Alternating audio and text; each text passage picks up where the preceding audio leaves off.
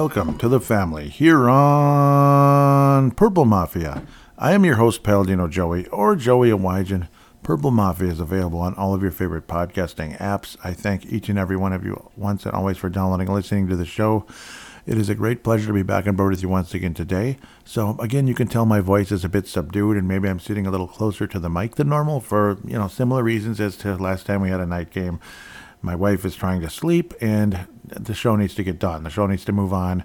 At least segment number one in this case. Got to kind of work around busy schedules and all that, and late nights and early mornings, and uh, it's a it's it's it's a life. It, it is what it is. It's something of a life anyway. Uh, something the Minnesota Vikings fans are probably wishing they could uh, enjoy a little bit more. Something called a life.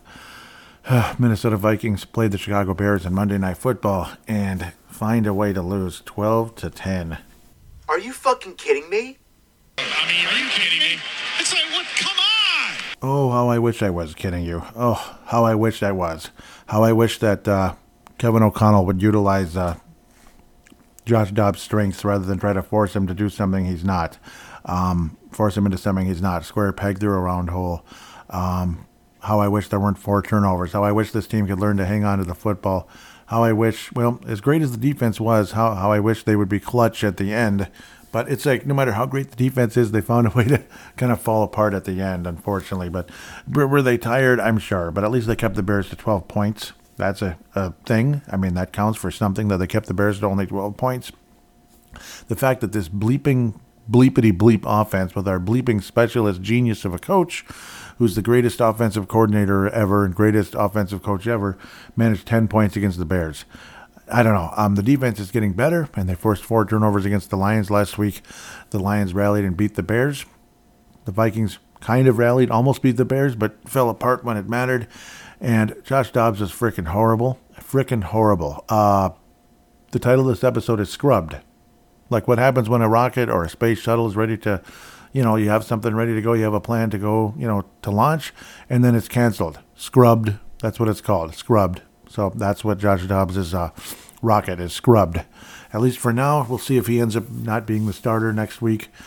I, I don't know. Um, unfortunately, so it sounds like that uh, Justin Jefferson will be activated by Wednesday, so that's good.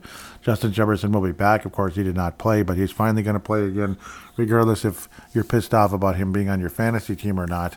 I don't know. I haven't played fantasy football in almost a decade, or actually, it's been a decade by now, right?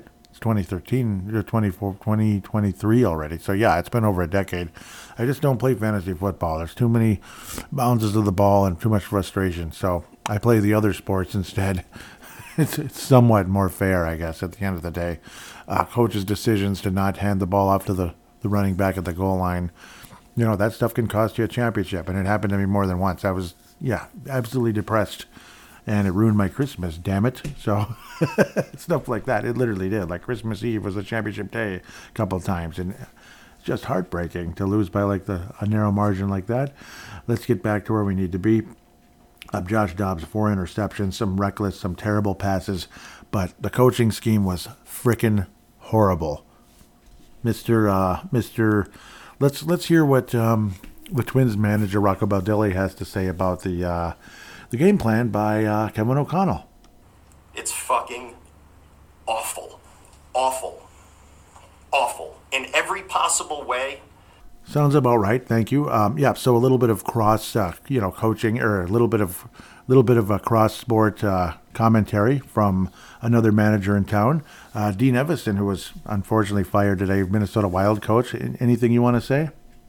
We were awful, like awful. Uh, but again, I, I'm not going to sugarcoat it. We said it again. Like they've flipping sucked. Like and again, now former Minnesota Wild coach, unfortunately, but at least he did have some thoughts on the game because he saw it and he wanted to tell me a, a little something. Uh, yeah, because he'd still like to see the Vikings win at least for a couple minutes, just or maybe that was just his overall thoughts on the Vikings game plan. So yes, so we got to hear from at least two Minnesota coaches. Chris Finch doesn't have anything bad to say, at least as of right now. He's too busy with a team that's actually winning for once. Twelve and four Minnesota Timberwolves. So, yeah, some shameless plugs here. Timberwolves explosion for the Timberwolves. Check that out. Brave the Wild for the Minnesota Wild. Check that out. Uh, John Hynes will be your new head coach of the Minnesota Wild, apparently, former Nashville Predators and New Jersey Devils head coach, who also has never won a playoff round in the NHL, but has won in the AHL. That's something Dean Evason didn't do in either level. Okay, wrong sport. Wrong sport, but that's about how much I feel about this freaking game.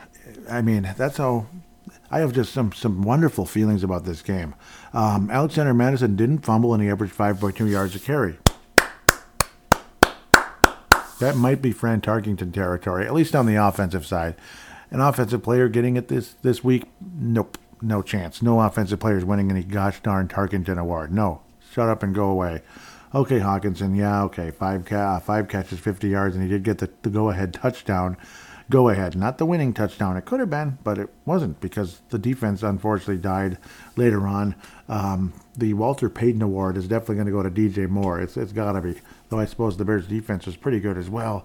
And when you have an offense suck this freaking hard, any defense is going to look like the 85 Bears. Did we play the 85 Bears today? I don't think so.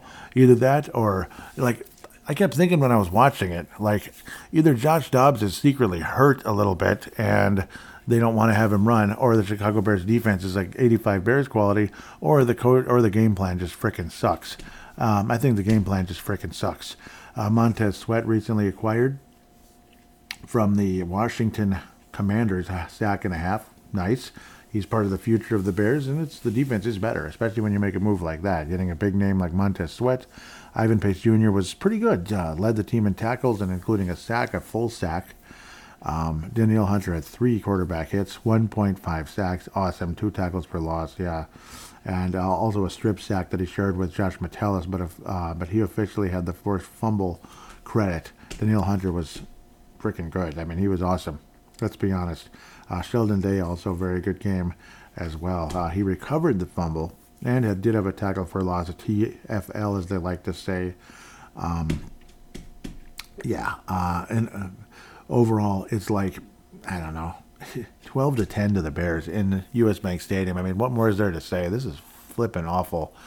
Um, Murphy Jr. looked like he had the Tarkington wrapped up the way he was going. Multiple tackles for loss. He had some big games, or he it was easily his best game for the Vikings. Or I guess they weren't tackles for loss, but they were big stops at the right time, right place, either like no gain or very short gain, huge stops, uh, kind of Antoine Winfield style, and he had a huge pass deflection that forced a, uh, uh, what, what, do they call it? They, it forced a, um, you know, where they ended up having to punt the ball basically, fourth down type of situation. Um, but then got kind of burned later in the game, unfortunately. Uh, Mekhi Blackmon also again beat multiple times again, so not as good as he was before, unfortunately. Um, I guess teams are figuring out Blackmon a little bit. Six tackles. Remember how Blackmon was getting like two or three tackles? He was just spectacular every game, uh, and like three pass deflections. Now, unfortunately, that's going more in the directions of Jaylon Johnson, who could have had a pick six in the game um, because of such horrific, horrific passing by Josh Dobbs again, but also put in a position to fail. Josh Dobbs is not a pocket passer. Josh Dobbs is not a pocket passer we didn't utilize, we meaning the Vikings, of course, did not utilize Josh Dobbs' strength, which is, you know, mobility. He, he wasn't used mobility, uh, mobile at all. And if Josh Dobbs were, were to be hurt, like somewhere, like in his lower body, like a hockey, you know, they say hockey, lower body injury of some sorts, and you, and that was what you were avoiding rather than maybe trying to force a game plan down a player's throat, a la Brad Bleeping Childress and other coaches. Like, um, what's that guy's name? They just talked about him tonight doggone it, the former uh, uh, offensive coordinator under Leslie Frazier. God, that was terrible. He was the worst. Uh, ruined Joe Webb. Any hope the Vikings might have had out of Joe Webb with some kind of like a spread offense. Instead, nope, we're going to play in the confines of the system. You know, like, boy, your system has worked so damn well. Well, for the running back of Adrian Peterson, but for quarterbacks, there wasn't a single quarterback that well in your bleeping system. So, yeah, Bill Musgrave, of course. Yes, I was doing the podcast back then as well. Bill Musgrave, the guy who there was a joke going around that he got fired. You know, it's obviously not a true story. It's just a fun urban, you know, it's just a fun myth made up by fans and stuff and media members that Bill Musgrave was fired from Dairy Queen for making vanilla um, sprinkles for for making uh, for making yeah for having vanilla put, putting vanilla sprinkles on a cone or a sundae because that's how vanilla his offense was.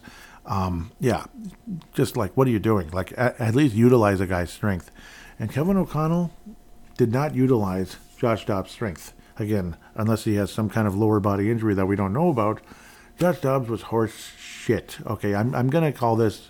I'm gonna make this an expletive. Uh, episode. Obviously, there was an F bomb at the beginning from the AVGN. You got F bombs from, uh, um, uh, why am I bla- why am I blagging? I'm just losing it right now, and I'm tired, of course. Uh, the Twins manager Rocco Baldelli. So I probably should put an E on this episode, and it deserves to be there. I probably should have put it in other episodes, but there was like one swear word here and there. So, but this one, it's just it's gonna have more. I'm gonna try to stay off of it from my standard from my vantage point for the most part. But because um, I don't want to turn this into one of those like curse every two words type of episodes. That's kind of dumb. But uh, Josh Dobbs was flipping awful. He sucked so hard. Uh, the passes were terrible, and the game plan was not set up for him to succeed at all. Uh, sometimes they were just good plays by the Bears defense. Give them credit. But, I mean, I don't know. Josh Dobbs was not set up to succeed. That's the other thing. Just bottom line, he was not set up to succeed. But also, still, may, maybe you'd hope that there's something there. Um, yeah, what is that? Obviously, again, like the the the tipped, some of the tipped interceptions were not completely his fault. Others were just horrific and frightening, and like lucky bounces and such um, that favored the Bears. But still, it was still a horrible pass. Like that looked like like one like I'm seeing him right now in front of my eyes. Like how do you miss how do you miss on some of these? Just awful. Like you threw uh, uh, Mattison or Addison, the other the other guy. you had Calen Addison for the Wild traded to the Sharks, so he got fired too. Basically, good riddance. Uh, he was disappointing. Calen Addison, Jordan Addison, Alexander Mattison. well, at least we got rid of one of them, but it's the wrong team. and the coach, yes. Evason, this a sin and that a sin. It's just a sin watching a game like this. 10 bleeping points, 12 to 10 in US Bank st- uh, Stadium. Uh, you know what they should have done? I wish there was just a power outage and they canceled the game. That's how bad this was. 24 turnovers this season, by the way, most in the NFL. That's flashing on the screen, so thank you, NFL Network. And it's true, but it's just nice to have it right in front of me there. Upcoming games against the Raiders, of course, that's at Las Vegas. Yeah, I don't know. At Cincinnati, that's actually a very winnable game now, but maybe Jake Browning will find a way to throw uh, 300 yards against us. Or no, we'll just throw nine, we'll just fumble the ball like five times or something. Lions and Packers and Lions again to wrap up the season. Well, the Vikings, yes, and there is a bye week next week, and boy, do we need it. Boy, do we need it. Whew, boy, do we need this bye week. And I probably need it too, but it would have been nice if it was slightly earlier in the year because now the lawn service is about to wrap up. But um, it's finally wrapping up, but would have been good if it was earlier to and all that. But oh well, those those Sundays were still fun to record and such. Just had to kind of work around things to be able to do it. To get caught up with the game, but enjoyed it. Obviously, listened to the entire thing and then watched the game afterward as well. Um, and yeah, it, it's fun. It's just it's better to just kind of do it all in one shot, though. You know what I mean? That kind of thing. Um, I don't know what to make of this though. It's like the worst freaking game I've ever seen in my life. Anthony Barr did recover a fumble. Thank you very much. Anthony Barr does exist, and I don't know. There was a question brought up in. Uh, um, it's not Fan Line. That's a KFAN. It's the other one. Um, Vent Line. That would be Score North, the Purple Daily version. A fan, one of the fans brought up um, that if you if you had a gun to your head, you could only keep one of the two between Kevin O'Connell, head coach, offensive side, Brian Flores, head coach, defensive side, and you can't have the other. The other is just gone, like they're gone. They're with another team or whatever. Who would you pick? Uh, the guy said Brian Flores, like he said that. Like Score North didn't bring it up, you know, like Mackie Judd and Declan didn't bring it up. It was the fan. Um, he, the fan, I forgot the guy's name, but and I apologize, but. Uh, just in case by some miracle he's listening to this podcast as well. Um, he said it should be Brian, uh, Brian Flores. Uh, all the other hosts, though, like all the hosts picked Kevin O'Connell. As good as Brian Flores is, you got to go with Kevin O'Connell, blah, blah, blah, blah, blah. I'm not completely sure. not completely. There was a nice vibe with Kirk Cousins and such, and it was good and all that. But then you kind of, you know, and then it was amazing. Like, wow, look what he's able to do with Josh Dobbs and all that, adjusting on the fly to this different quarterback who's got a completely different style of play. And then now you're trying to force him to play the Kirk Cousins game, him being Josh Dobbs. And what happens? He sucked. He absolutely sucked. That would be like me trying to do a TikTok dance. I'm not doing that bleep, okay? Okay, since this has an expletive on it, I'm not doing that shit. I'm never going to do a TikTok dance. I'll never do it. You can't force me. You can fire me first. I'm not doing it. I will not. But that would be like doing that, though. Like, that's not my strength. I'm not dancing for anybody, and you can't pay me enough to do it. That's kind of almost what this was like in a way. Or, I don't know, eh, something like that. Um, like maybe I'm an athlete who's got quick feet, which I kind of did back in the day. You know, sometimes I occasionally do still have quick feet, but I'm not a dancer. It's not going to happen. I'm not going to do no um, karaoke either, especially some bullcrap modern song. Again, you couldn't pay me enough to do that. Maybe something from Hall Oates or something. Uh, maybe something from the 80s or uh, you know something from the 80s. I might go with that. Um, but a game like this, it's just I don't know. This was slightly better than watching somebody on TikTok or Instagram dance in front of the camera. No matter how cute she is, whoever she is, no matter how cute she is, it's still garbage. The music still sucks, and it's just somebody who's in love with themselves. So it's not entertaining. I'm sorry. When somebody's in love with themselves, they're not entertaining to watch. And a game like this, it's like you hate yourself. It's it's the other extreme. You absolutely hate yourself watching this. Uh, the team hates themselves by turning the ball over four times. The Bears hate themselves by like poor execution as well. I mean, they only managed 12 points in the game. You realize how awful the Bears are? They only managed 12 points in the game. And how good the Vikings defense was. At least they like their, they they they love themselves a little bit. I don't even like to use that term at all. It's kind of creepy. But in love with themselves is another thing that would be TikTok and uh, uh, Instagram people. Yeah, in love, madly in love with himself. Me, me, me. Um, I don't know. That's about how I feel about a game like this. Freaking awful. I mean, the ball's bouncing in the air. It's going end over end. Like, what kind of pass is that? Like, that looked like me out there uh, in, in, like, you know, in middle school, just hurling the ball around playing flag football. Like, was that a pass or are you just bleeping around here? How is that a pass? Oh boy, it's it's sad. It was really hard to watch. It was one of the most irritating, ugly, pathetic games you ever saw in your life. Not quite as bad as the Spergon Wynn one. And ironically, the Vikings defense played awesome in that game as well. We'd recently acquired Dale Carter, as good as he was. He was awesome, but he only stayed with us for just that, you know, portion of a season and never came back. I forget where Dale Carter wound up after that, but man, he was good. That was uh, Jake Reed's older brother. Guy was an awesome player, but didn't stay, unfortunately. That was that 2001 awful Vikings team where, mercifully, we finally got rid of Dennis Green. Now, we didn't replace him with a great coach or anything, but at least it was somebody who was somewhat more likable, who could smile once in a while instead of hate everybody outside of his, you know, demographic or whatever. Just, I don't know. I'm tired of people like Dennis Green and their angry attitude. Just settle down, dude. But um, but that was then, of course. I'm moving on. I don't know why I'm getting into that. Um, angry attitudes suck. They do. And right now I have an angry attitude watching this game. That's probably why I'm talking really weird. Uh, it's also a late uh, late day, so I don't know. It's also a very late, uh, you know, it's a late night segment number one recording here. Um, Brian Flores, you know, see, this is nothing to do with Dennis Green's demographic necessarily. I'm like, look at Brian Flores. Would I hire Brian Flores today as a head coach as the Minnesota Vikings? Yes. Yes. Without question, I would hire Brian Flores as head coach of the Minnesota Vikings today. I honestly might have more confidence in him as our head coach. As long as he hires a really good offensive coordinator that knows what he's doing and adjusts to the quarterback and such, yeah, I'd be willing to do that. Now, am I impressed with Kevin O'Connell to at least be a good offensive coach, mm, except for today? Well, not he's had some other bad games, but he also competent in you know realizing Ed, uh, was a mistake and hiring a guy like Brian Flores. Yeah, see, when you're able to hire someone on the other side of the ball uh, to be your you know to be the uh, coordinator on the other side of the ball that you're a specialist at, Um, that's a sign of a good coach, I think. It's a sign of a good leader, more even more so than a good coach. So it can be a spectacular combination if you get it right. Absolutely spectacular. And this could have been a magical season. It's just such a damn shame. It, it could have been if only Kirk's, uh, you know, Achilles didn't pop, but unfortunately it did. And that's just kind of the reality we're, we're stuck with.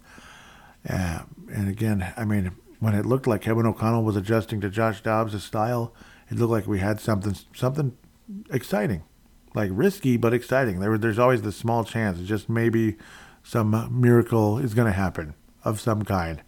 But I don't know. It seems like whenever we have a miracle, it's short lived. It's like a week or two. It's never an actual run to the to the whole enchilada. Um, it's just so sad.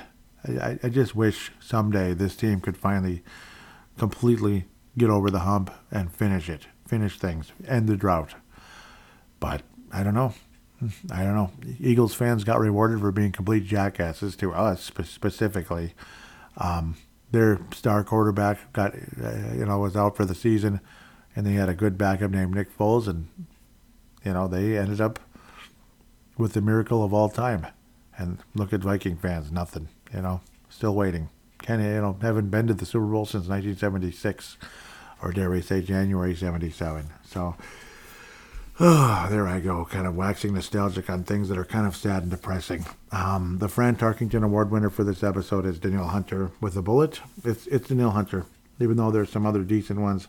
Um, Pat Jones luckily didn't get a penalty that killed us. It was a uh, he ran into the kicker, but it still didn't. Uh, you know, it was just you know the end of the day they ended up declining it because the Vikings ended up with poor field position anyway. It was like a great punt by the Bears punter. So, oh well, gosh darn. So at least the Vikings didn't give him a first down there. The um, Christian Ponder Memorial was our Christian Ponder quarterback and our Christian Ponder coach in today's game. They're going to share it.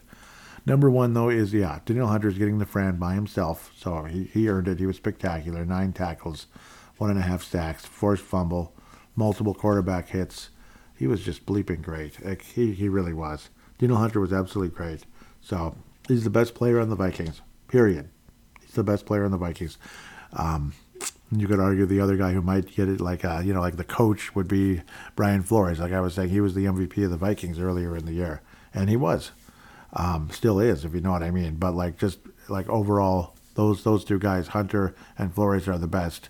And then you get O'Connell and Dobbs on the other side, completely the opposite. Just awful. Like they cost us the game. Hunter and Flores would have won us the game. Dobbs and uh, O'Connell cost us the game. Absolutely did. Poor game plan, um, pathetic execution. Uh, Addison, I thought, yeah, see, that's the one where it's Qadry Ismail style, where he, he should have caught that. Uh, it wasn't a great play, but it was still something that needs to be caught. Um, ball bounced up in the air and intercepted. It's just annoying to watch. It's flipping horrible, blankety blank. I think you've heard enough f bombs from either me or any type of recorded uh, soundbite at this stage. So with that, we'll take a quick break, and then you get to hear the uh, second segment, which was recorded um, last night before the game. You know, and obviously to uh, like not the whole thing, of course, but the like NFL and NFC North review was recorded Sunday night because you figured get kind of get that part of the show out of the way because that's not like nothing's going to change there. So those games were already over. Um, and yes, the Baltimore Ravens did win the football game. Ultimately, at the end of the day, no major surprise there. The Chargers suck. They dropped to four and seven. They're poorly coached, and they're not that good either, other than their quarterback and some receivers. Baltimore is the number one seed in the AFC. Uh, Philadelphia, what a shocker, is the number one seed in the NFC. Wouldn't be surprised if you have an East Coast uh, Super Bowl with Philadelphia and Baltimore in the Super Bowl. Wouldn't be surprised at all, and I think it'd be kind of fun. Um, it'd be like go Ravens, but it wouldn't kill me to see the Eagles win either. It it, it wouldn't just because you know, I kind of you know you felt bad for them, hated the Chiefs so much, uh, how close the Eagles were to beating them. That would have been great, but um, at the end of the day, you know, there's that. So we're going to take a quick break. You're going to hear that second segment, and then the preview will be uh, more current, obviously, like after the Bears game, of course. So that's what's important.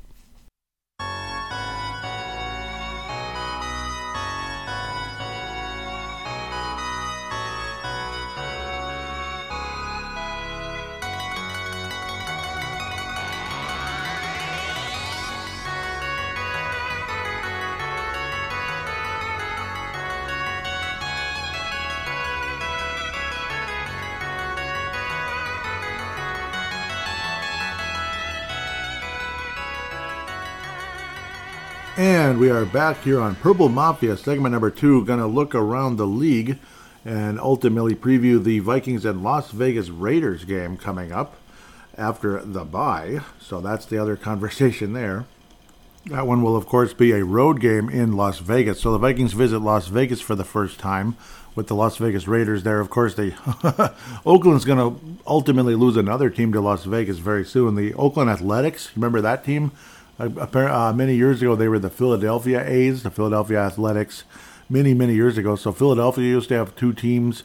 Uh, Boston used to have two teams. You know the Atlanta Braves? Yeah, the Boston Braves. So it's kind of weird and crazy.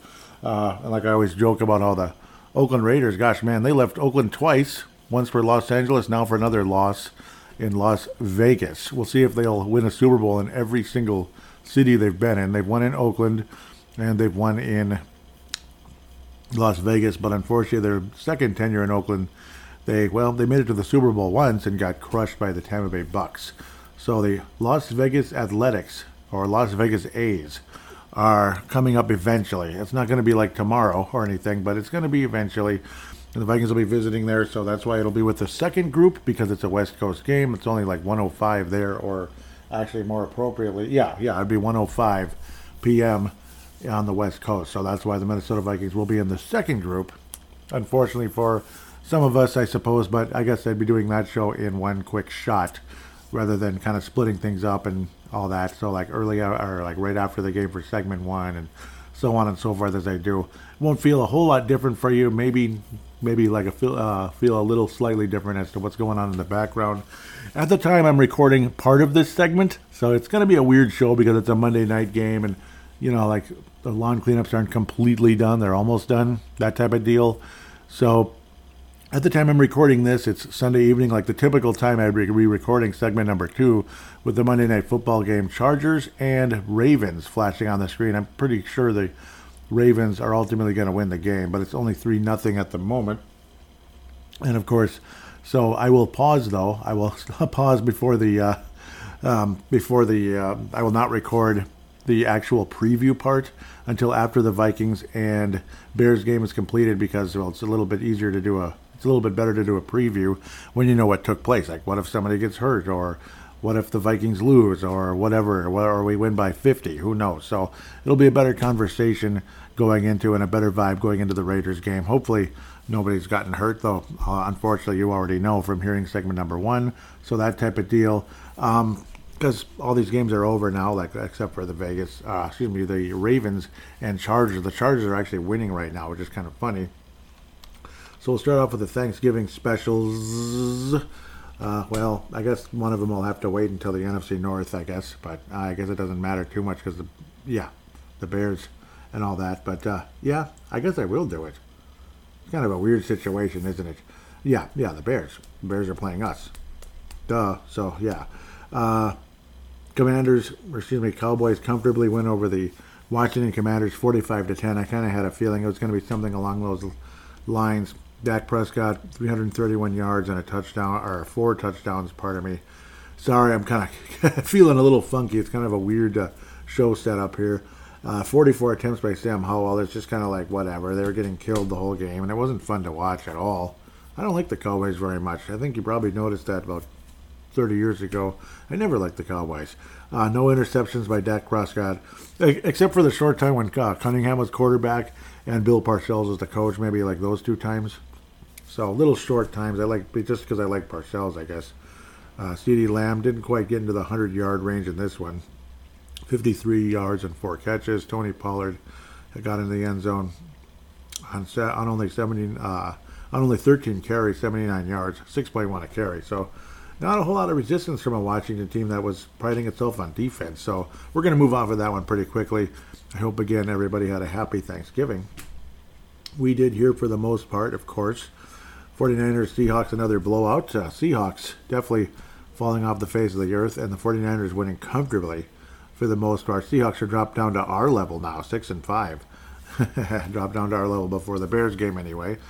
Uh, eight and three in San Francisco's case, they're starting to move back in the right direction after dropping three games in a row, starting with Cleveland and then uh, Minnesota and Cincinnati. It's pretty crazy, and how crazy how much Cincinnati's uh, fortune has changed since then. It's kind of sad, actually. Um, 49ers win 31 to 13, the reciprocal game right there, you could say. Game of reciprocals. Brock Purdy, not quite the uh, perfect quarterback rating he had the week before. No. One touchdown, one interception, but still got the job done, generally speaking. Both quarterbacks had one interception in the game. No touchdowns for Geno Smith because the 49ers defense is pretty damn phenomenal. Christian McCaffrey also was one of the big turkeys in a positive way. Minnesota Wild were the turkeys of the year, by the way, in Patrick Royce's column, his annual turkey of the year. Check out Brave the Wild. It's literally titled Turkeys of the Year. 19 carries for Christian McCaffrey, 6 yards a carry, 2 touchdowns. It's all too easy.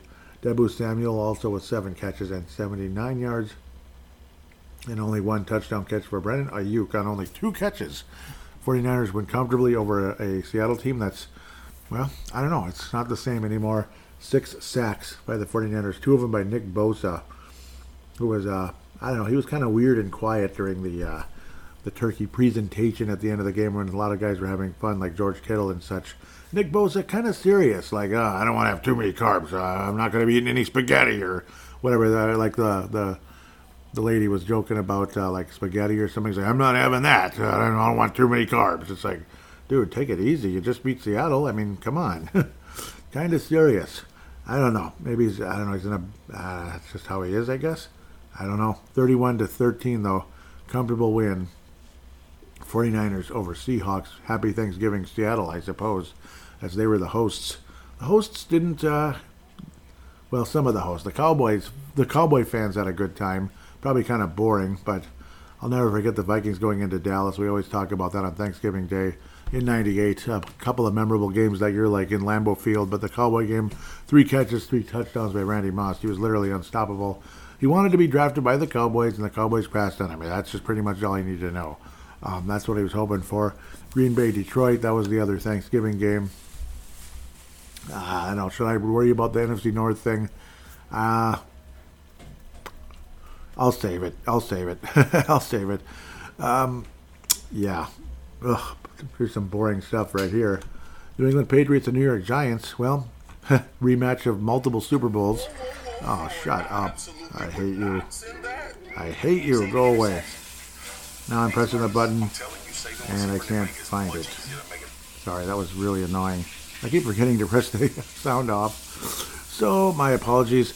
New York Giants win a defensive battle and just now it's just really crappy football. 10 to 7 over the New England Patriots who have an even worse record than the Giants.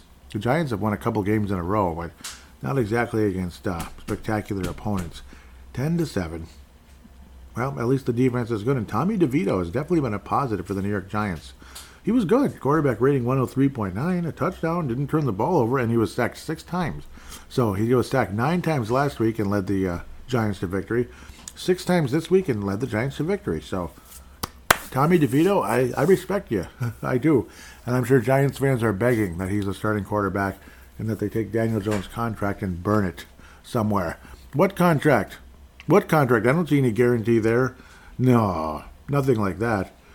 Bailey Zappe was not zapping anybody with an interception. Mac Jones also with two interceptions. New York Giants defense looked like uh, Bill Parcells was the head coach and that Bill Belichick was the defensive coordinator when they were winning the Super Bowl. It was two of uh, the best defensive coaches that probably ever lived, basically, on the same coaching staff. You know, you know that Giants team, '86. You know, 1991, basically 1990. Pardon me, that was the 1990 season. Kind of a cool football team, honestly, whether you like them or not. The Giants, the Bears, classic, classic, classic, and classic. And then the Patriots became a spectacular team with the best quarterback ever. Uh, great defense most of the time when it wasn't bend but don't break because of just personnel and uh, not so good defensive coordinator for a while. Uh, Rhamondre Stevenson did run for 98 yards in the game and the only touchdown for the Patriots, but that's about all there is to say. Uh, the Tom Brady Award, basically, other than again the multiple sacks, I guess, by the um, Patriots, one and a half for Anfernee Jennings. Interesting. Not Anfernee Hardaway or anything. Okay, sorry. We'll keep moving. Not exciting, but well, good for the Giants to win again, I guess. Miami Dolphins, New York Jets. Occasionally is an epic matchup, I suppose. Epic for the Dolphins and good for them. Winning comfortably. Winning comfortably. And Tua is back at quarterback. Did not have a particularly good game, but neither did Tim Boyle of the New York uh, Jets, the other New York team. Both quarterbacks had one touchdown and two interceptions in the game, but Tua was overall a little more efficient, generally speaking, higher quarterback rating and all that cute stuff. Raheem Mostert, there you go, 94 yards and two touchdowns. Actually, really good game for him. 114 yards for Jaylen Waddle. And then Mr. Peastein himself, Tyreek Hill, with 102 yards and nine catches and a touchdown. Wahoo, wahoo. Two sacks for Christian Wilkins of the Miami Dolphins, who had seven total sacks, one and a half for Emmanuel Ogbah. Emmanuel Ogbah rolls right off your tongue. Two sacks for the Jets. It's a good defense, but not good enough. And of course, the Jets are just kind of landed. The Jets are grounded, and the Dolphins are uh, swimming. You like that? You, you, you see what I did there? Was it was it good? Nah, that wasn't good, but it was it was okay. Oh, Cincinnati. Oh, the Cincinnati Kittens. The Cincinnati, uh, not even the Cincinnati unborn kittens versus the uh, uh, uh, rotting, rotting, rusty, rusty steel. That's basically what it is. Steelers have gotten pretty damn lucky with some of these matchups. I mean, real lucky. They're seven and four. That team is seven and four this team is to get they're to be like the the giants last year you know sacrificial lambs in the first ru- oh wait no uh we'll we'll we'll get off of that one real quick uh might be digging myself into a hole with that one jake browning hmm jake browning's starting quarterback of the cincinnati bengals jake browning shouldn't be the backup quarterback for the cincinnati bengals but he's a starter now he's a starter he actually had a quarterback rating of 96.2 so a little bit of respect there. At least he completed some passes, but I, I, I don't know. It, I guess it helps when you have Ja'Marr Chase on the sidelines, well, or not on the sidelines, but open in the flat or wherever the heck he is, in the flat or the sidelines. Four catches for 81 yards. That helps. He ultimately threw a touchdown, 11-yard play to Drew Sample, but it was not the best sample size of a football game. I know that was cute, wasn't it? Kenny Pickett continues to be okay, just adequate. Najee Harris, who was spectacular a couple of years ago, is still good. 99 yards, 6.6 a carry, woof, and a touchdown. Really good game, actually, for him. Hard to take the Steelers too serious, but I suppose when you have TJ, TJ Watt, with a couple of sacks, he's obviously the only Watt left right now. The wattage was high for the Steelers with a couple of sacks, and the Steelers are seven and four again, getting really lucky with some pretty easy matchups due to injury or whatever the heck else is going on. And the Steelers are seven and four. Sorry, as I try not to cough to death here with the uh, thank God for the dump button, you can call it. Big giant equal sign, sideways equal sign is a good way to describe that. Jacksonville versus the improving Houston Texans. If I can get to that.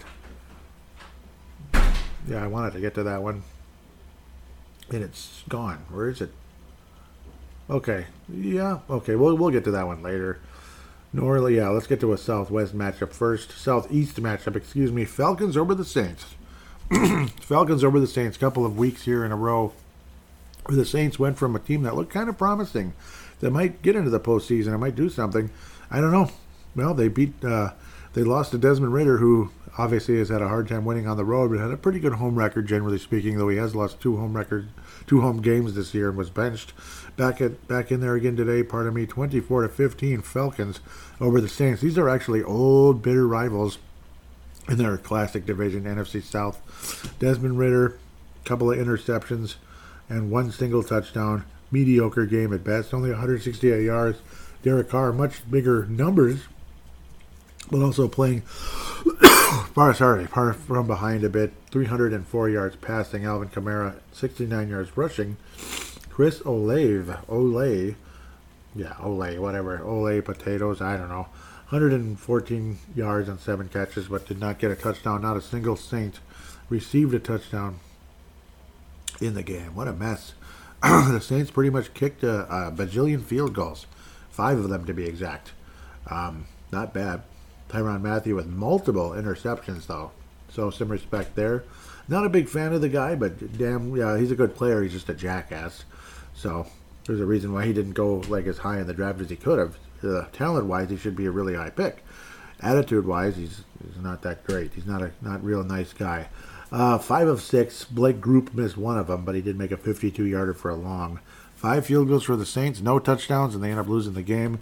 Young, Young Who Koo didn't miss again, but only attempted a 39 yarder.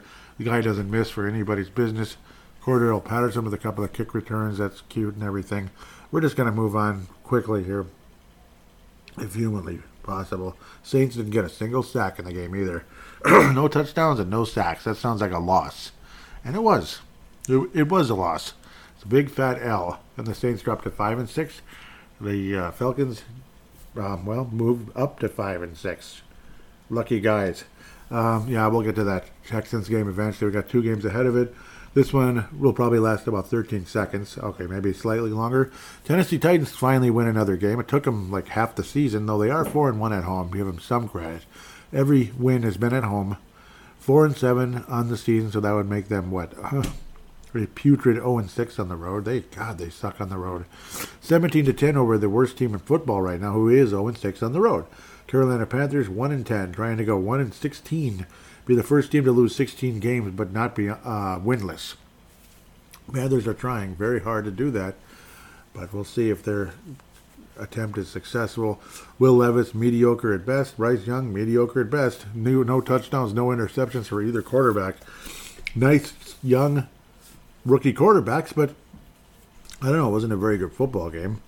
Uh, DeAndre Hopkins, 49 yards and three catches. Jonathan Mingo was doing okay with four catches, 60 yards. Where is Adam Thielen? One catch for two yards. One catch for two yards. Derrick Henry, all right. How about this? 76 yards on 18 carries. Okay, two touchdowns. Good game. Good game, Mr. Titan. This is definitely not a clash of the Titans. It's more like a clash of the, I don't know, the clash of the little people. I don't know. I don't want to be rude or get in trouble for saying that, but that's about what it was the clash of the little people like little people versus tiny little cats. That's about it. Tiny, tiny little cats, like unborn panthers versus unborn, uh, you know, whatever the Bengals are, tiger type guys. The Colts are six and five. That's another team that's kind of weird, and they they have a winning record somehow, like the Steelers. They're the other one.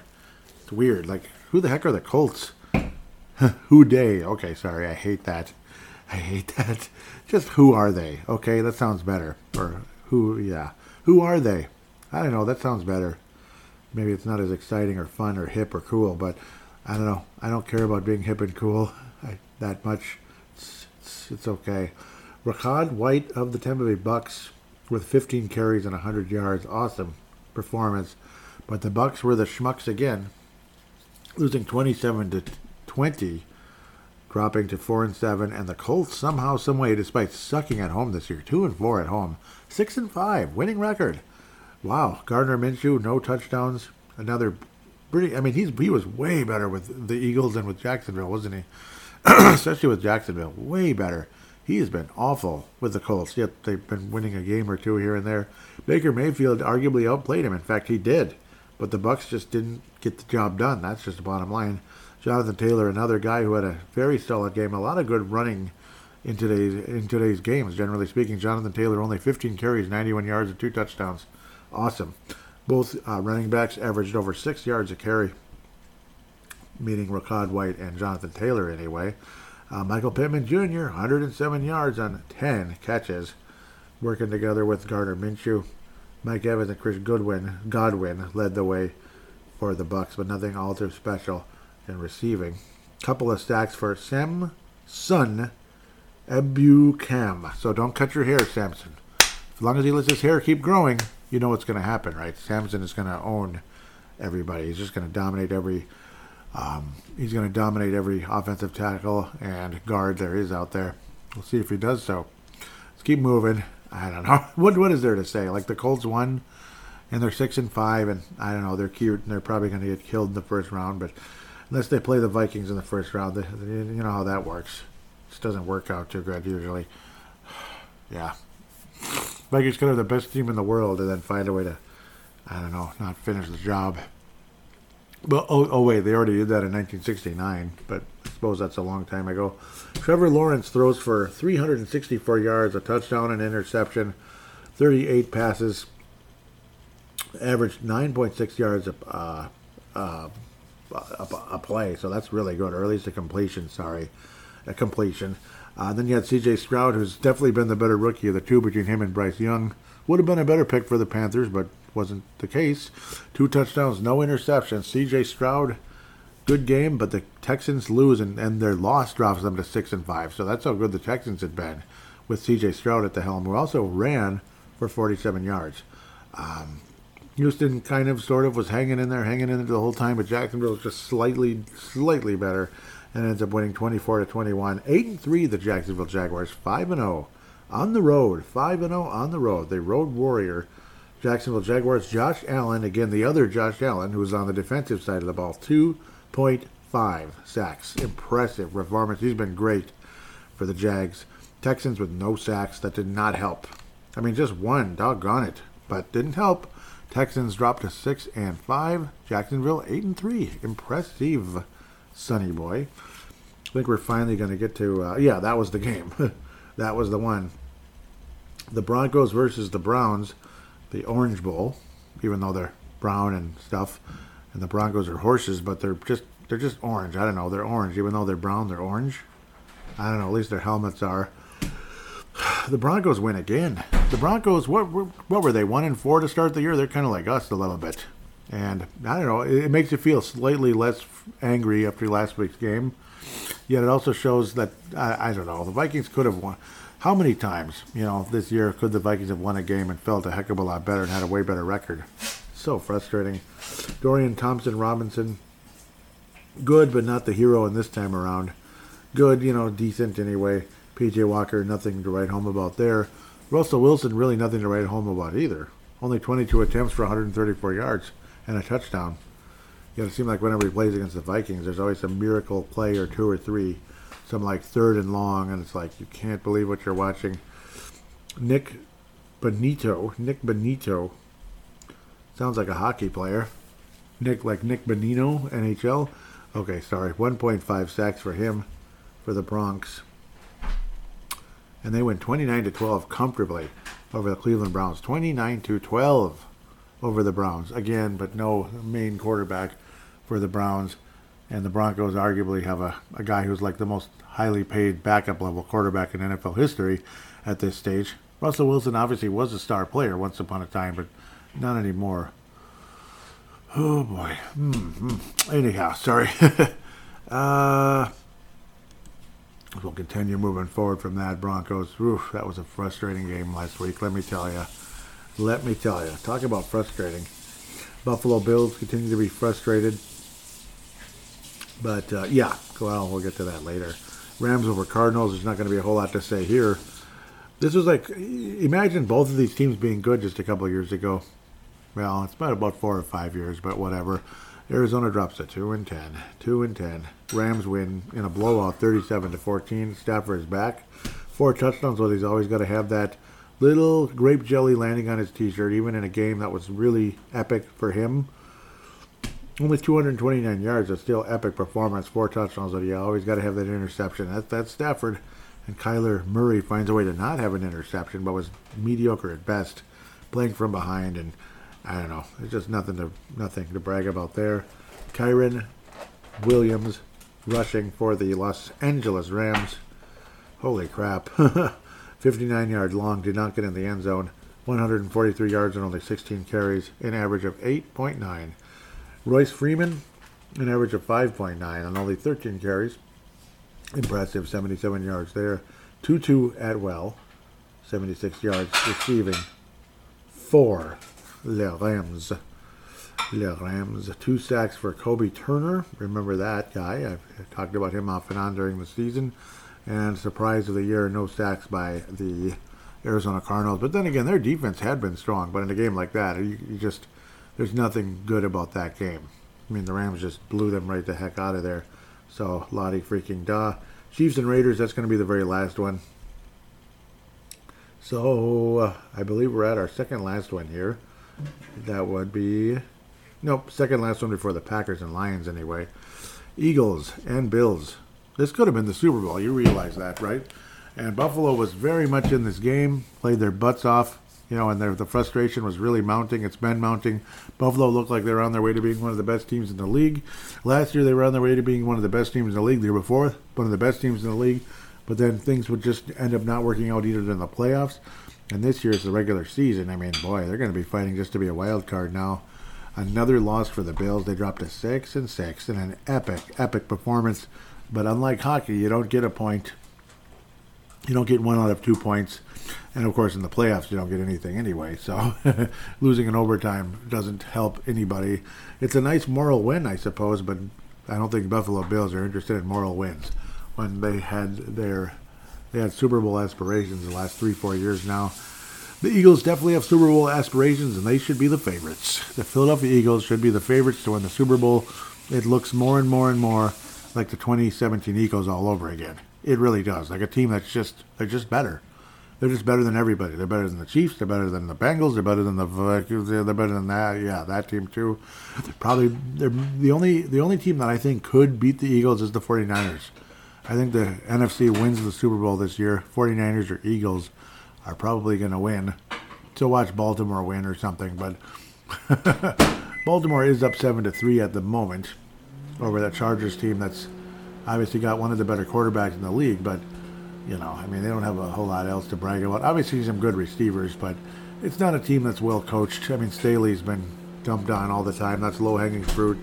I'm not going to join in that at the moment. But again, it's low hanging fruit. Jalen Hurts ran for two touchdowns and threw three. That is five touchdowns total. Wearing those 80s and 90s Randall Cunningham like uniforms and helmets. Beautiful stuff.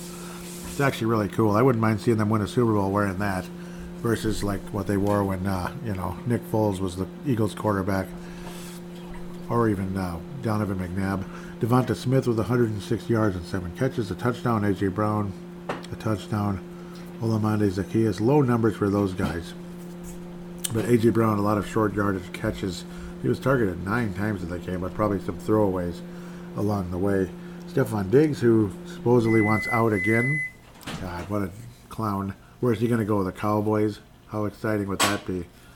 Uh, I don't think that would be fun for a lot of us around here. Boy. Mm. Six catches, 74 yards, a touchdown. Gabe Davis, 105 yards, a touchdown for Buffalo Bills, who lost in overtime, heartbreaking fashion in Philadelphia. They gave Philadelphia everything they had, but Philadelphia still finds a way to win in a game where Buffalo did show up to play, but the Eagles also showed up to play, and Jalen Hurts might be the best player in the league right now. Might be. Obviously, most people would say Patrick Mahomes, Patrick Mahomes, Patrick Mahomes. Yeah, I know. I know. He's too busy doing commercials. Like, for for for for which one? Hy-Vee? No, I mean he's too busy doing commercials. Period. Like five thousand different commercials with his tight end that is uh, is in even more commercials. Ugh. And he's a propagandist now too. He is. Disagree with me till the cows come home. Travis Kelce is a freaking propagandist. I'm sorry, I'm going to keep saying it. Detroit was so good this year that them losing in kind of embarrassing and frustrating fashion. Like, what a crappy no show for the most part until late in the game. What a no show until the second half, kind of sort of scoring a couple touchdowns with extra points. They kind of no showed this one, man. They were 8 and 2 coming into the game. Like, their loss drops them to 8 and 3. Do you realize the Detroit Lions could have been nine and two, and probably should have been, but Green Bay showed up to play. Jordan Love looked a lot more like Aaron Rodgers, making smart plays out there, and frustrating the Detroit Lions and putting them into penalties and into mistakes and such. Had a little bit of that Aaron Rodgers, you know, like trickery going on. And um, yeah, I don't know. Um, Dan Campbell got outcoached in this game. He did, and it's kind of sad. Um, he did. He got outcoached in this game, and it's kind of weird and crazy at the end of the day. Matt LaFleur Fleur versus Dan Campbell, and LaFleur won this one, absolutely. Um, yeah. And Jordan Love, again, three touchdowns, no interceptions, quarterback rating 125.5. Easily his best game of the year. A kind of a coming out party on Thanksgiving Day and on the road because Detroit is going to host these games. Detroit and Dallas are going to host uh, Thanksgiving Day games. So yeah, it's just impressive, impressive performance by Green Bay, especially Jordan Love and Matt Lafleur with kind of some trickery and such. Good for them, and I'm saying good for the Packers, like it's a good thing. Yep, and Jared Goff, what the bleep? What the bleep? Jared Gaff, Jared Gaff, G A, know, whatever you spell it, G A P H, G A F F. I think it's G A F F. He he had a lot of gaffes, too many. Three fumbles and all lost. That stinks. Uh, he didn't throw in any interceptions, so good for him. But three fumbles, ugh. So that kind of absolutely sucks.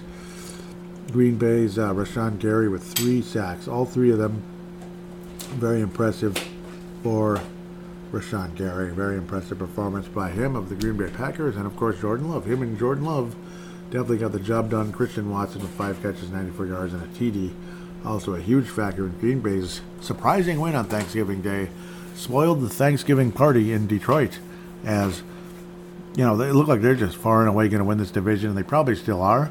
Probably. I, I don't have a whole lot of confidence the Vikings are going to catch the Lions unless we sweep them in the two games we're going to play them. Then, well, okay, things get real interesting then. But, because then we'd have home, uh, we'd have the uh, tiebreaker and everything. But, but we'd have to still keep winning games. We can't drop them. Um, I don't think we're going to sweep Detroit, but I don't know. It was really weird watching Green Bay do what they did. They kind of like until later on when Detroit made it a little more interesting and Green Bay didn't do anything in the fourth quarter. They kind of schooled Detroit, and it sounds weird. Again, it feels like Aaron Rodgers is at quarterback again a, a little bit with some of that, you know, just outsmarting the other side. Uh, I know everybody, a lot of people they they loathe Aaron Rodgers because he's the smartest man in the room, all that kind of stuff smartest person in the room, but I don't know. you got to admire it sometimes. Like I loved watching him make the Cowboys look like idiots in a playoff game years ago. I loved it. Just like the the hard count and watching the defensive linemen jump off sides and the Packers get first down and Aaron Rodgers kind of laughing to himself because it's funny. You know, it was, and the fans were booing and pissed off because it was in Dallas, and it's like I have no sympathy for the Cowboys sorry, I just I don't know that team. I hated that team the whole time they were winning Super Bowls, and really haven't changed a whole lot since.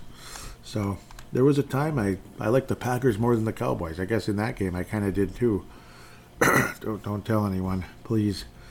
Please don't tell anyone. It's probably because the Vikings didn't really have any. You know, it was a yeah, it was a crappy season. It was a non-playoff year when Coach uh, when Coach Glimmer of nothing when Coach when Coach Grimm was the coach, Grimmer. Um, so with that said, with that said, I'm actually going to step away, take a short break. step away, take a short break, let the uh, Vikings and Bears game happen, and then we can preview the Raiders and also look at the history as well.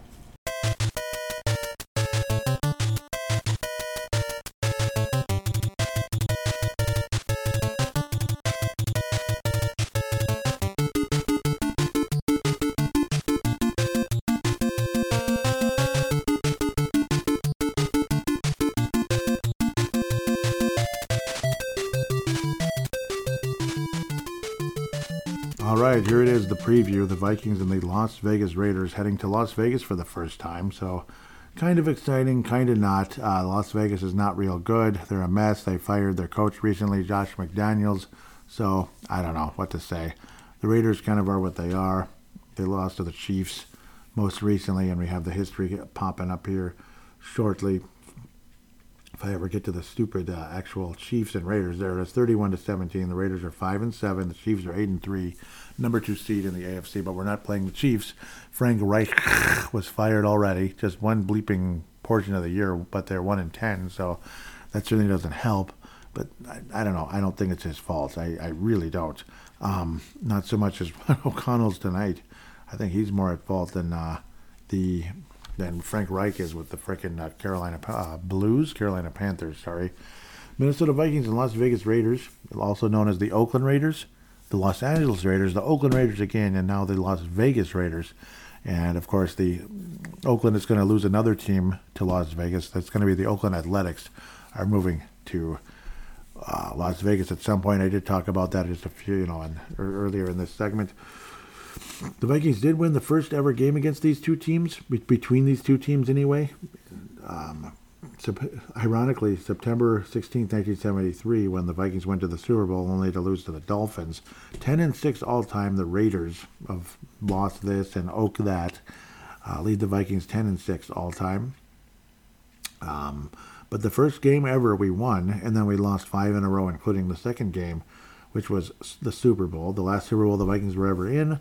The Vikings got to the goal line and fumbled at the goal line uh, on the first drive of the game, and the Raiders end up winning comfortably 32 to 14. Depressing. Uh, January 9th, 1977. The Vikings did not do what they did in the past and beat that Super Bowl team the next year or NFC Championship, whatever. Oh, we won. Nope, Oakland won comfortably 35 to 13 over the Vikings in Oakland the next year. Seven, oh, yeah. A whole, so he played a, a couple years in a row there. The Raiders then also hosted the Vikings again, 27 to 20. We did host the original game. And then, of course, the Super Bowl, technically, we were the home team, I guess even though it was in what Pasadena. So I don't know how we were the home team. I'm pretty sure that was in Pasadena, right? So when I looked that up there, yeah, Pasadena. That's what I thought. It's the Rose Bowl. So who's really the home team here? I mean, I know it's closer to Los Angeles, but I think I think the Raiders felt more at home than we did. Whatever. Uh, yep, Vikings lost 27-20. Uh, Vikings then hosted the Raiders in the Met. It would be the last time we'd ever play in the Met, 36 to 10, absolutely obliterated as I try not to cough to death here. I'm like, my mouth is drying up. I should have my water here, but I, oh yeah, I do. Thank God. Apologies, that was a necessary uh, pause on, in the action here. Awful 84 Vikings lost 23 to 20. The Los Angeles Raiders, who I believe were the defending Super Bowl champions at the time. That was their third and final Super Bowl, by the way, that they won. They did make it to the Super Bowl many years later, only to get their asses handed to them by the Tampa Bay Bucks. Unfortunately, I was totally rooting for the Oakland Raiders. Got to the Super Bowl and lost, unfortunately, to their former coach who had just left for Tampa. That would be a guy by the name of Johnny G. Jon Gruden, Mr. Chucky himself, and he had that Chucky face, and he took their red uh, that red team to the Super Bowl, just like Chucky's red hair. I don't know what I'm talking about.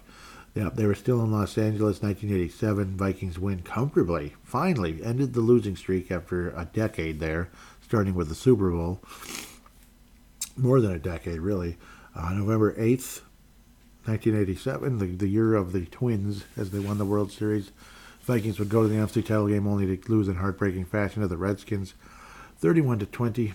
1990, the Vikings would host LA and lose. The Raiders, of course, 28 to 24. I'm curious who the quarterback was in 1990. 87 was it uh, Schroeder? Might have been Schroeder in both cases. I, I, I just like looking. Yep, yeah, Jay Schroeder. He's a classic, isn't he? He's a good quarterback, honestly. But the yeah, the Raiders were 11 and four that year in 1990. Whew. Wow, pretty good. I wonder how they did in the play. I don't remember. You know, it's been so long. Ah, uh, Schroeder must have been the quarterback in 87 also, right? Marc Wilson. Rusty Hilger. Okay, never mind. Tommy Kramer played most of that one. Yep. Promising, but yeah, yeah, 93, 24 to 7. That was crappy. I remember that one.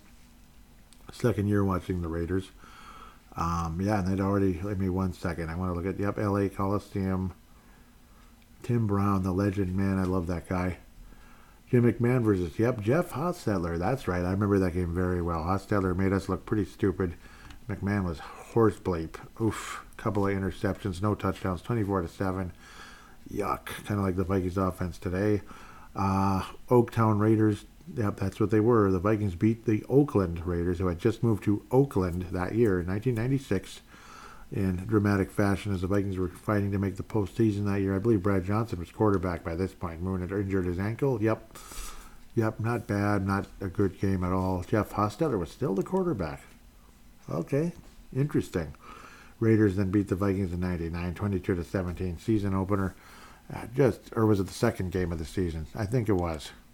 Was this might have been the season opener? Nope, it was the second game. It was very disappointing because it was a terrible Raiders team at the time when the Vikings. Uh, well, we beat the uh, mediocre, much much weaker Falcons team than we thought in the season opener, and then came back and lost to the Raiders. I remember we won in Atlanta. That was a big deal.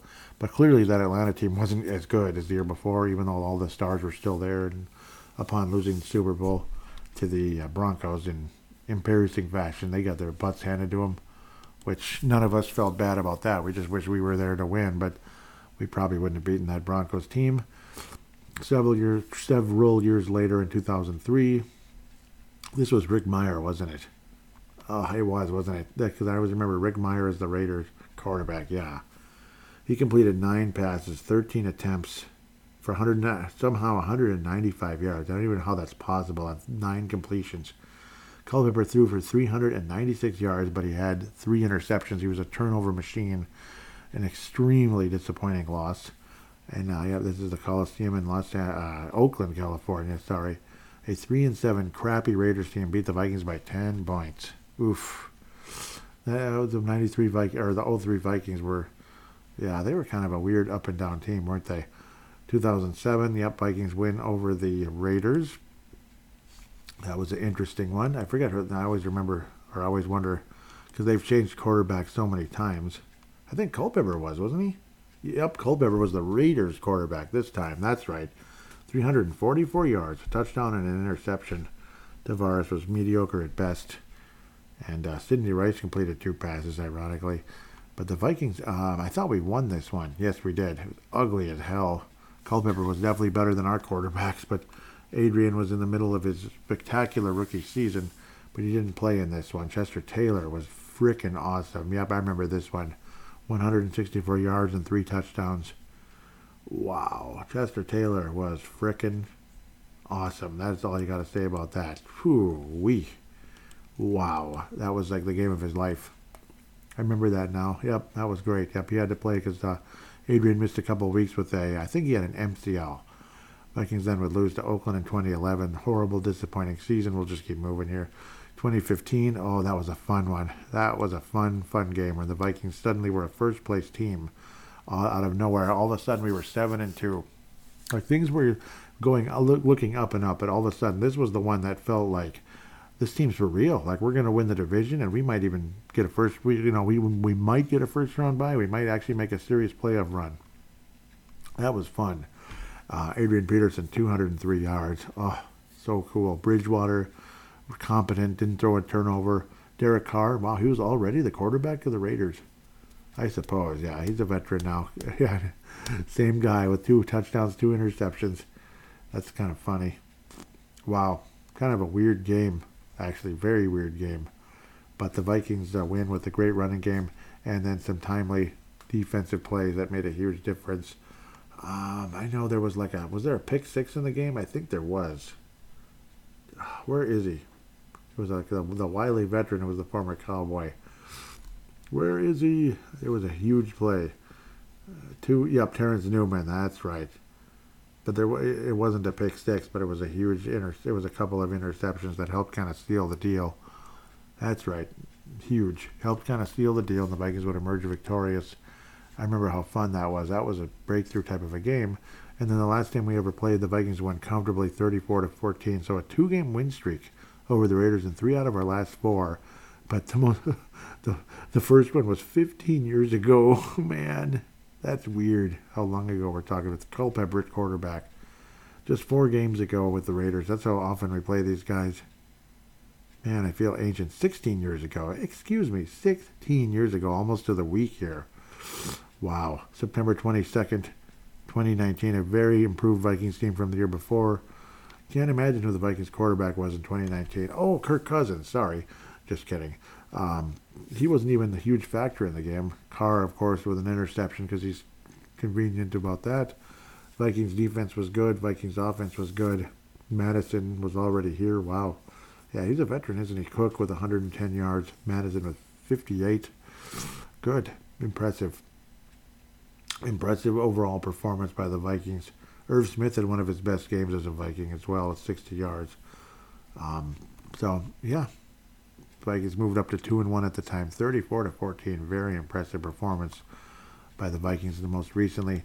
Sorry if I babble so much about history, but I like it. And whenever we play an AFC team, I tend to wax nostalgic because You know, we don't play these guys very often, and there's some memorable games, including a Super Bowl in this case. But obviously, I never got to see that game live. But um, I don't know. It is what it is. The current Raiders team, I, I guess we're going as Aidan O'Connell, most likely. Um, he actually was kind of respectable. Quarterback rating of 101.6. Against this Vikings defense, I got to hope you're going to force him into an interception, a turnover or two.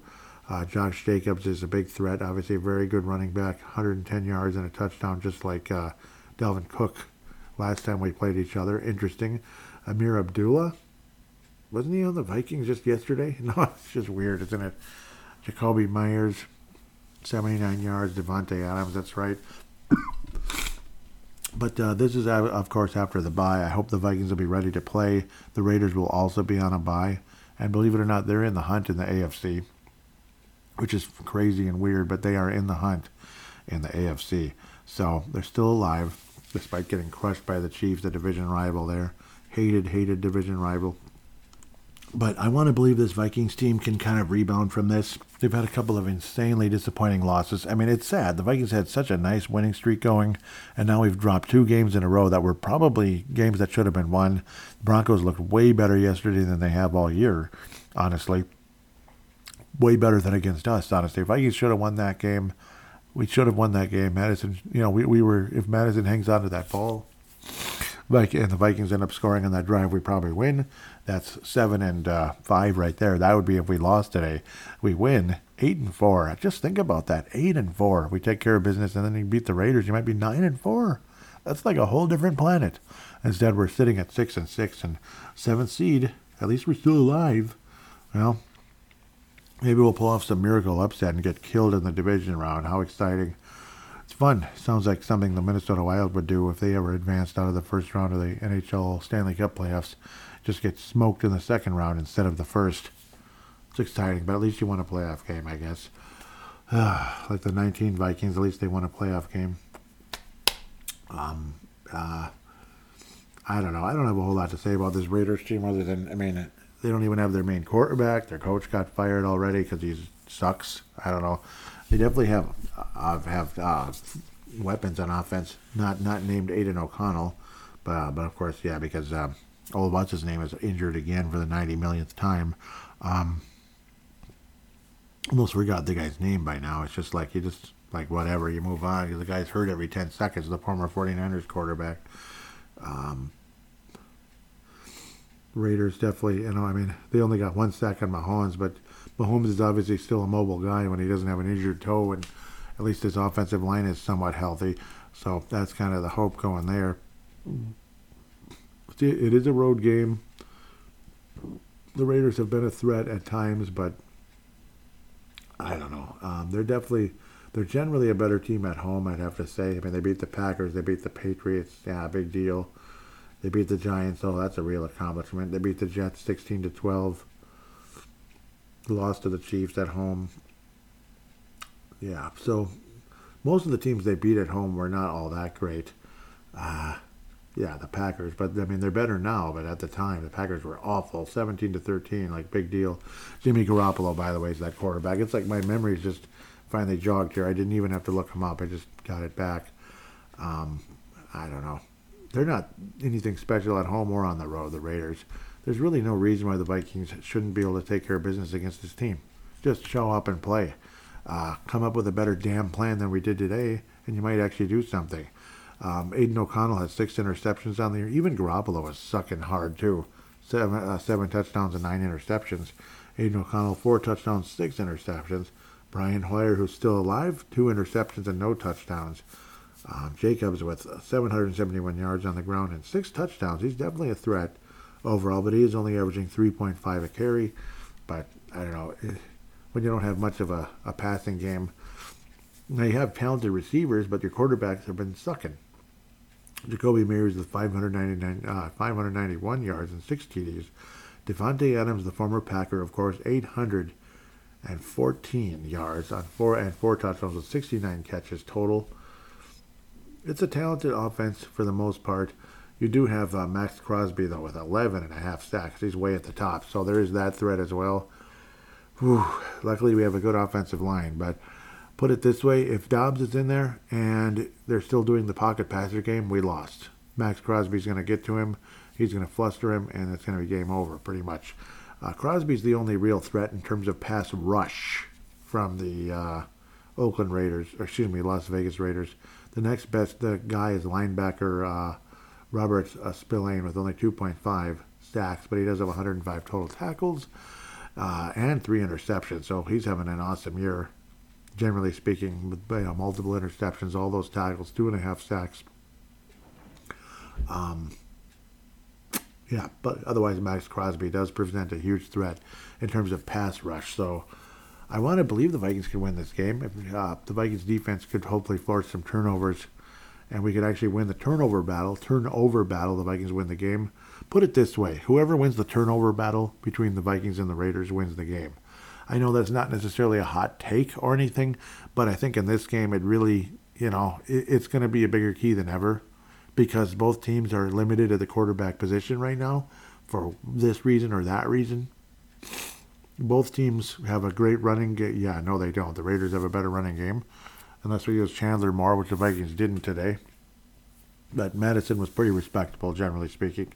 I got to think O'Connell's going to make some kind of adjustment here, or you're going to see a completely different quarterback like a Nick Mullens or even Jaren Hall at quarterback against the Raiders. You might have to. Um, but I, I'd like to believe in our offensive line can get the job done protecting Dobbs if he's the quarterback. But get him moving again, damn it. O'Connell's flashing on the screen right now, obviously with the sound off. 24 turnovers is the most in the NFL. Again, whoever wins the turnover battle here uh, wins the game. The Vikings turn the ball over four times again. There's no way we win. We, we just don't. The Raiders will find a way to win and run the clock with their decent running game. And of course, the pass rush, that can be a huge threat three interceptions for Spillane. He leads the team in interceptions and tackles, so impressive. And he's number two in sacks with only two and a half. With that said, the oh, boy, I'm going to step out in faith here. I, I, am almost ready to pick a loss because I don't trust this freaking team at all with the freaking turnovers. But I'm going to pick the Vikings to beat the Raiders. That must be nuts. But we're going to go with the final score of I guess we're back to Zimmerland. 17 to 13. The Vikings will beat the Raiders by four. 17 to 13 over the Raiders. Nope, overtime game. It goes to OT and the Vikings win 20 to 17. Overtime. I just changed my pick. 20 to 17. The crystal ball changed here. 20 to 17. Vikings win in OT in dramatic fashion. Both teams end up uh, exchanging the ball in OT, and then Greg Joseph wins it from about 30 yards out kind of like the Bears today in a way. so it'll be something along those lines. Vikings win 20 to 17 in overtime over the Las Vegas Raiders. Fan interaction is next.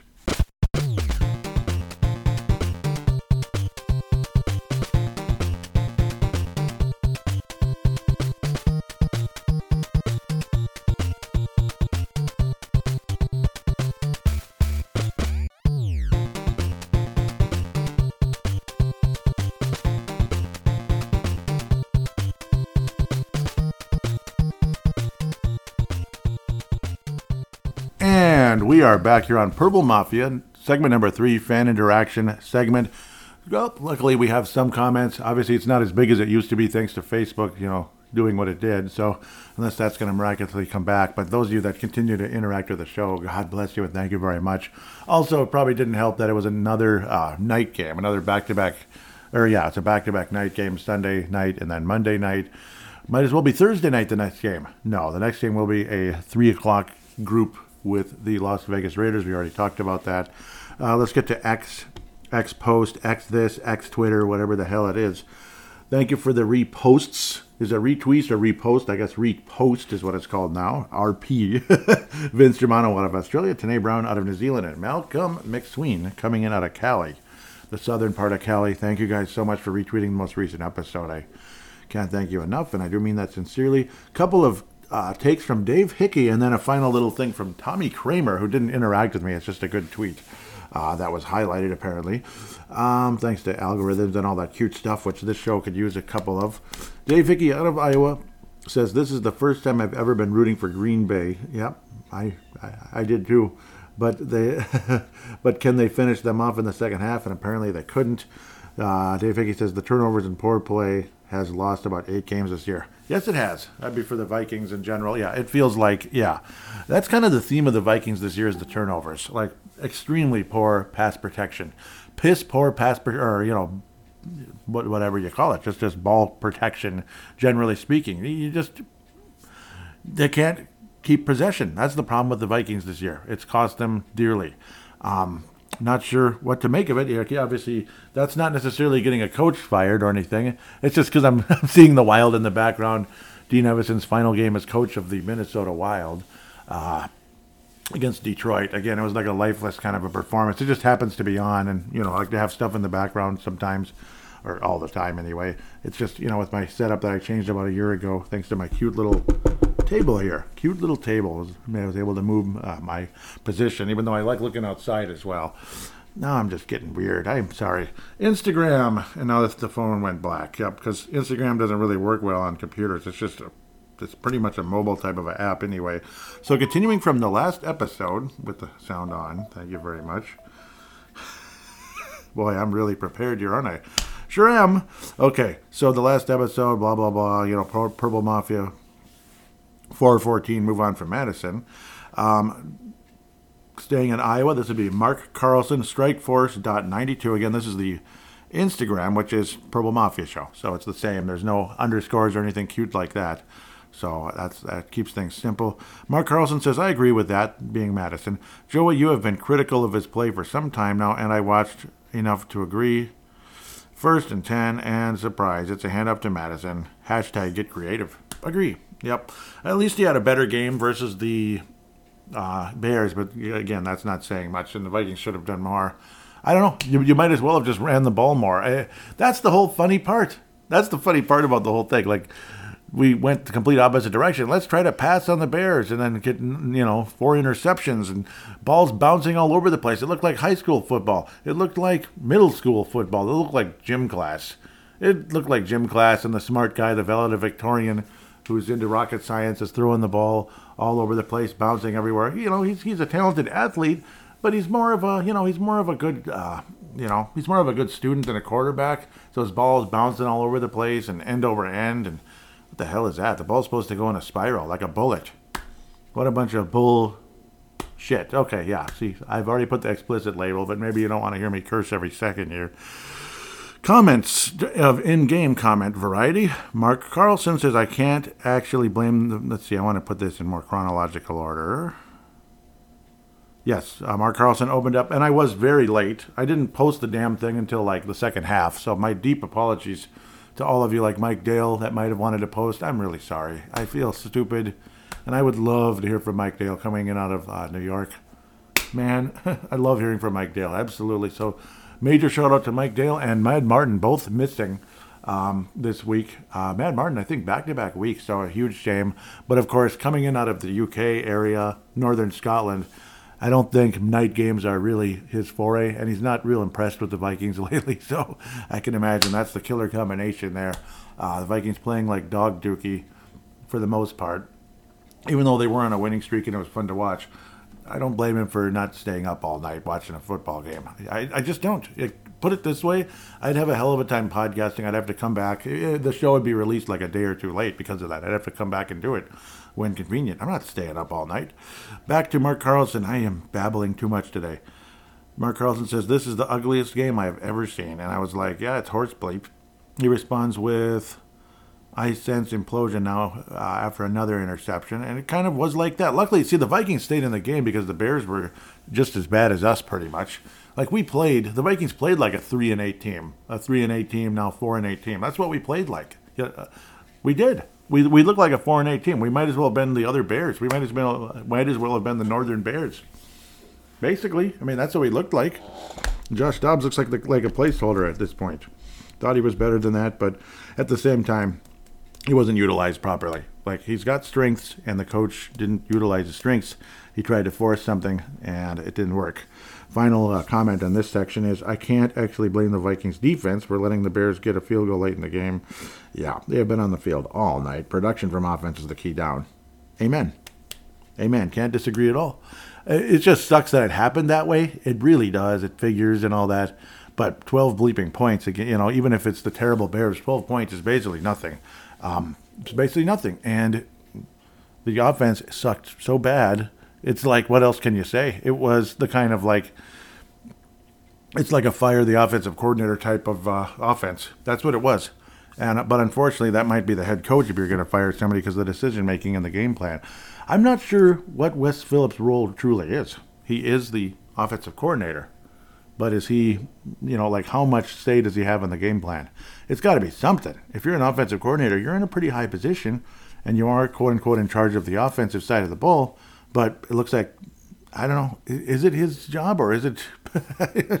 it's probably a combination, and they both deserve blame for it. Bottom line. So I think there's one left in the main. Well, the for the the post game thread. Yep. Oh, good. Okay, a couple of them. Tanae Brown says simply pathetic. Yep. Tanae Brown says pathetic. And Mark Carlson getting this in at the last second. Thank you, Mark. That was awesome, man. Awesome. Literally, like it says, five minutes ago. So as I was already clicking and starting recording segment number three and wrapping the show up here on Tuesday morning, he says pathetic, says Tanae out of New Zealand. And I was sad. that sums it up perfectly in one word. It really was. Mark Carlson, Strike Force 92, says, It is fitting tonight to blow this game. Why not lose to the worst team in the league? No wonder. Well, they're they're not the worst team in the league though. It's like Carolina, isn't it? But they might as well be the worst team in the league. Worst team in the division. Yeah, they might as well be. Like they're it's kind of a group of worst teams in the league. No wonder we need Prozac and counseling. counseling. We we Viking fans, I mean, anyone can have a bad game, but this game was ridiculous. On the positive side, I really like the deep throws. Addison looks uh, to be as advertised. Sure, Joey, I got to uh, think. I got to think you will have a lot to say about this game. I'm looking forward to the next episode. And speaking of that, uh, speaking of that, all the Thanksgiving talk at the end of the last episode made me hungry. I like turkey. I love Thanksgiving and football. They go together. God bless Mark from Iowa. And God bless you as well, Mark from Iowa. Gold star for this episode. Gold star, absolutely. Uh, silver star for Tanae. Uh, excuse me, silver star for uh, uh, Dave Hickey and bronze star for Tanae. Only three guys, but it's like, yeah, you guys are great. And you deserve stars pretty much every episode anyway because you're so good and so loyal to the show. And even a one word thing can get you a star because it, it fits. Like like tonight can still get you a bronze star because that's how pathetic the game was. Um, yes, Addison does look to be advertised, so I actually made a right pick for once. Marco Rossi of the Minnesota Wild was my pick a few years ago, and it worked out eventually. It took like five years, but yeah, he looks good now. Uh, 2020 draft in October when that was that weird year when drafts were in the fall instead of in the late spring, early summer, early summer basically uh, hockey and um, basketball. That is, football's in April, Mayish. Uh, yeah, Thanksgiving though. Yes, I, I love turkey as well. It's my favorite holiday for so many reasons, and also just the start of the Christmas season. It kind of gets that going. So it's a fun time of the year. The only bad part is it's just yeah, you know, it's like now it's going to be cold for a while, but oh well. The good part about winter starting soon is that uh, what's on deck? Spring. That's the real most wonderful time of the year overall. Spring. There's nothing like April and May. It's the greatest. It's the absolute greatest. And June's good, except for you know it gets kind of crazy, but and it gets humid too. But uh, in the later stages, but the early June is so nice. Um, so well, it's Christmas season. Again, I hope every one of you had a happy Thanksgiving. I missed some of you that haven't been available the past week or two because of the weird scheduling and maybe me being late in posting. Um, that's part of my fault as well. I'm a little bit shaky and jittery here in the morning trying to get the show done and all of that. So my apologies if I sound kind of goofy and weird. Kind of that, you know, you're kind of tired and you're, you drank coffee and you're shaky and jittery. I hope it's not too annoying to listen to. I'm trying to kind of chill a little bit here now. Um, the tree's actually decorated now rather than just lights on it. Uh, I meant to decorate it a lot earlier. I just didn't do it. You know, you know, you just put the lights on and the star, and then just yeah, okay, I'll do the rest later. Hell with it. And then, okay, I finally did. So it looks a little better. Unfortunately, it's not a real tree because this is not, uh, you know, it's it's an apartment. We can't have real trees here. So it is what it is. It's not a house. Someday I'll have a real tree again. I'll buy some already cut tree rather than go cut one. I can't stomach the thought of cutting a tree down, honestly, unless it's for firewood. No, I'm just kidding. Or if the tree's dead, then well, whatever. I just feel bad cutting down a, a beautiful Christmas tree. But if it's already been cut, it is what it is. You know that kind of thing. I know I'm kind of weird and sentimental, but I love pine trees. I just really do, and you know that's so so I get kind of sad when I see it, but it is what it is. It, those those trees were grown specifically for Christmas, so there's that.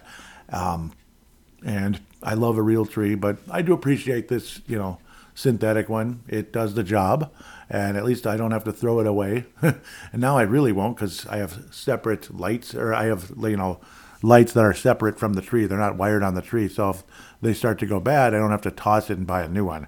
You just toss the uh, the ring of lights, which is five bucks versus 50, 60, 70, 80 dollars of the tree, you know, so or hundreds in some cases.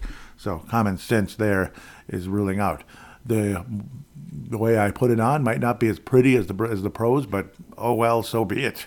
That's how it works. It still looks like a Christmas tree. It doesn't look like pathetic and stupid. So, with that said, I want to thank all of you again. Wish you a Merry Christmas season. Happy Hanukkah, Happy Kwanzaa for those that celebrate those. I'd rather actually say the holiday than Happy Holidays. You know, just say the holiday. There's only, you know, it, is what it is. So, with that said, I hope all of you have a wonderful uh, week off. There will be no Purple Mafia next week. I've always debated maybe I'll do one of those cute, like, it'll be like a segment two show, just one, just one segment. It'll be like segment two where I look around the league and all that. Um, sometimes it's fun to do that. I mean, it is a fun segment to do, but at the same time, eh, you know, it, the only time I ever did a bye week, and I say this every year, it had like almost nobody. So, of course, that was several years ago. This one might actually do a little better, but I don't know. Um, I'm gonna sit out like I normally do, and uh, work on other podcasting projects, I suppose. So, with that said, have a wonderful uh, two weeks, I suppose, and we'll be back to talk about the Las Vegas Raiders game in Las Vegas. Ooh.